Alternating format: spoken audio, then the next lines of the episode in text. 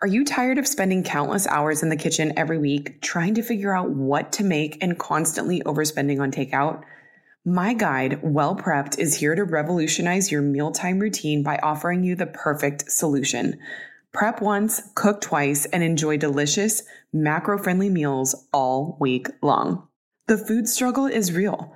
You want to eat well balanced meals that taste good. You want to make most of your meals at home, but don't want to be a slave to your kitchen.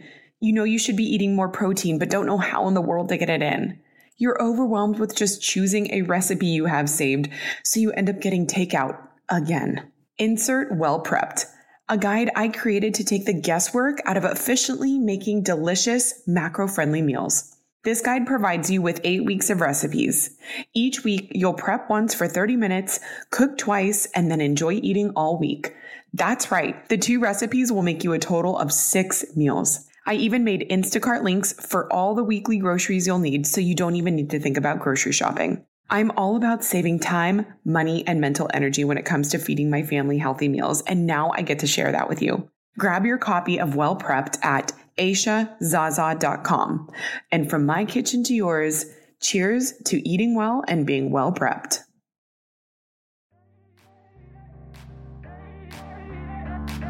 Welcome to the Mindset Mile podcast, the show that'll leave you empowered to take action towards becoming the turned up version of your already awesome self. I'm your host, Aisha Zaza, and I'm so glad you're here. Let's go.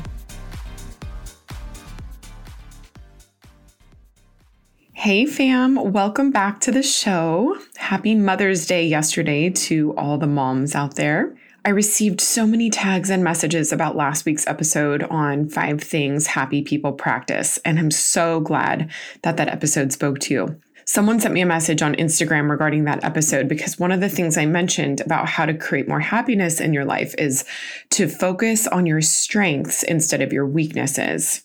She said at almost 49 years old, she didn't know what those were and asked me, How do you find your purpose in life? How do you know what your strengths are? And I sat there for a minute and I was like, wow, this is such a loaded question. There's no way I could respond with a quick Instagram message. It got me thinking of how sometimes advice like focus on your strengths can feel abstract and like a great idea in theory. But what does that really mean? And how does one apply it? I appreciated this genuine and somewhat vulnerable question because I think naturally what we understand well and practice in our own lives doesn't feel like anything special. And that it doesn't dawn on us that someone else doesn't understand something that you deem relatively simple or obvious. I'm reminded of this frequently at home with my husband who doesn't cook.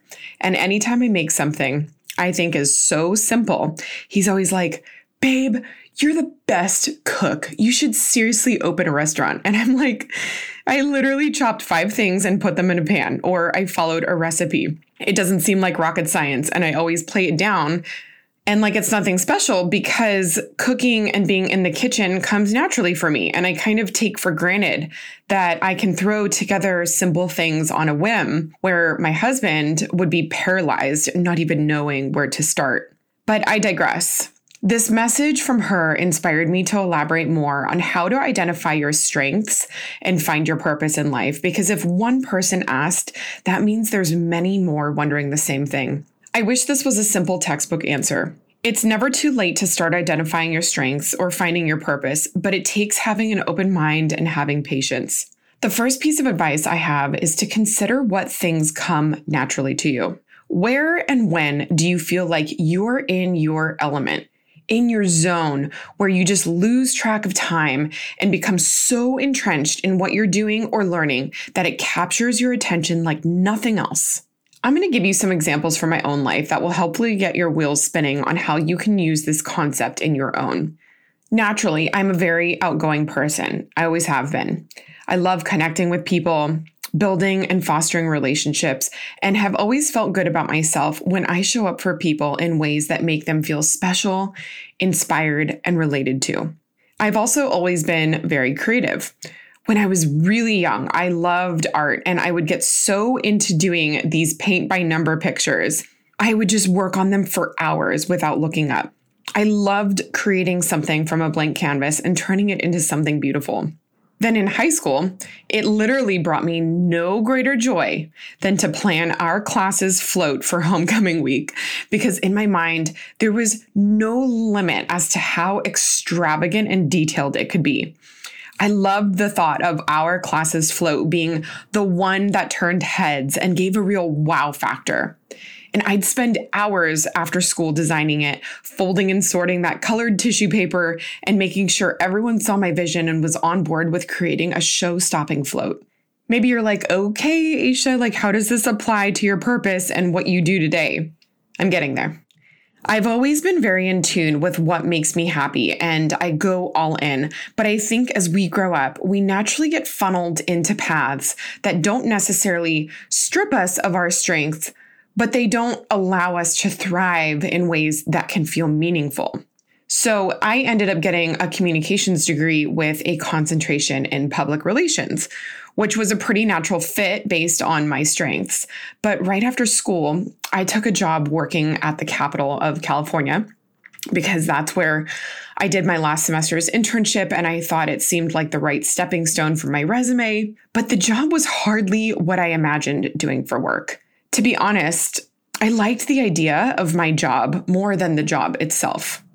But how many people fall into lines of work like this, though, and stay because it's safe, familiar, and what looks good on paper? I couldn't imagine spending the next 40 years what I was doing. But if I wasn't doing that, then what exactly was I supposed to be doing? This is where you need to have an open mind. I believe that what you're looking for is looking for you. And when you become curious about other options, you open yourself and your mind up to see them. Hey, really quick. As an avid runner, I'm always looking for running gear that meets the functional and stylish mark, which is why I don't wear any other running glasses besides Goodr. Goodr frames are so lightweight but snug. They never bounce or slip when I'm on a run, a hike, or just out and about running errands. I've been loving the Mach G aviators and OG styles as of late, but at 25 bucks a pop, I keep a pair in my car, in my purse, and on the console table with my keys, so I'm never without some good eye protection. All Goodr Sunnies are 100% UV protective and polarized. They're seriously the best, and you need a pair. Use code MindsetMile to get 15% off your order. And when you order two or anything over $50, you'll also get free shipping. Check them out at goodr.com. That's G O O D R.com and get 15% off when you use code MindsetMile. To make a long story short, I ended up meeting a new gal that joined the gym I was at at the time, who introduced me to a business opportunity that I ended up pursuing that eventually allowed me to leave my full time job in marketing and pursue some of my other passions, including this podcast. I can't tell you how many times I've had conversations with people who I never thought about as a connector to me and someone or something else that ended up turning into an opportunity. But simply talking to people about what you're looking to do and becoming curious about what others do and asking questions and learning from how they stepped into their field and their purpose is a great way to start discovering your own. You may not know exactly what the next step is you're supposed to take in the direction you're trying to move, but I believe we come across people and opportunities that show us the way. And it starts with putting out what you want into the universe, even if it's as vague as wanting change, but not knowing exactly what that change is. You may be thinking that this all sounds a little woo woo, but to put some science behind what I'm talking about here, there's a function in our brain known as the reticular activating system, where nerves at our brainstem filter out unnecessary information so the important stuff gets through.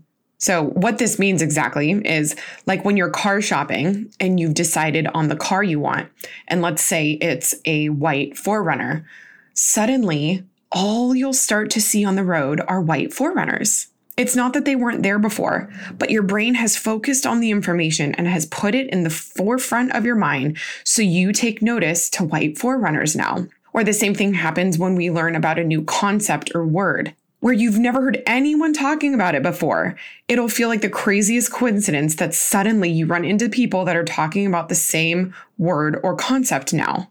This same thing happens when you identify a strength or what comes easily to you. Your brain will open in a way that it wasn't before to people and opportunities that are aligned with those strengths.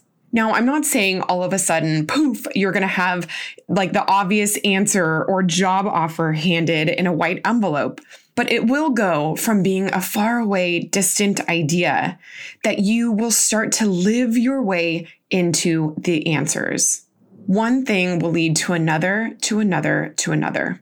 If you've ever had an experience like this, you know what I'm talking about, where it's like, wow, those turn of events would have never happened if I didn't just ask this one question or meet this one person or go to this one event or whatever the case was.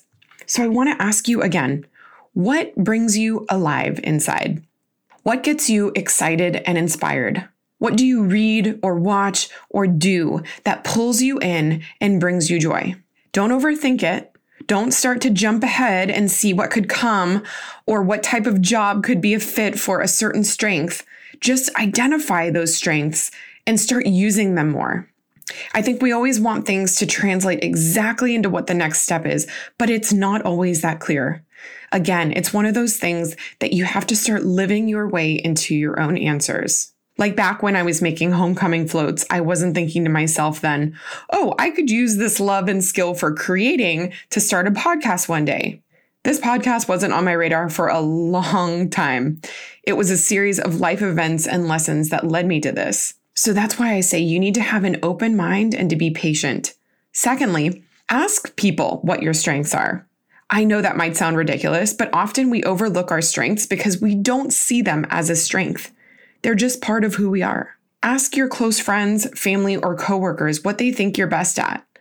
It'll always be clear to other people because that's what makes you stand out to them. And lastly, you could always take an Enneagram test. You can find the Enneagram test online, and it's probably the most recognized and accurate personality test there are.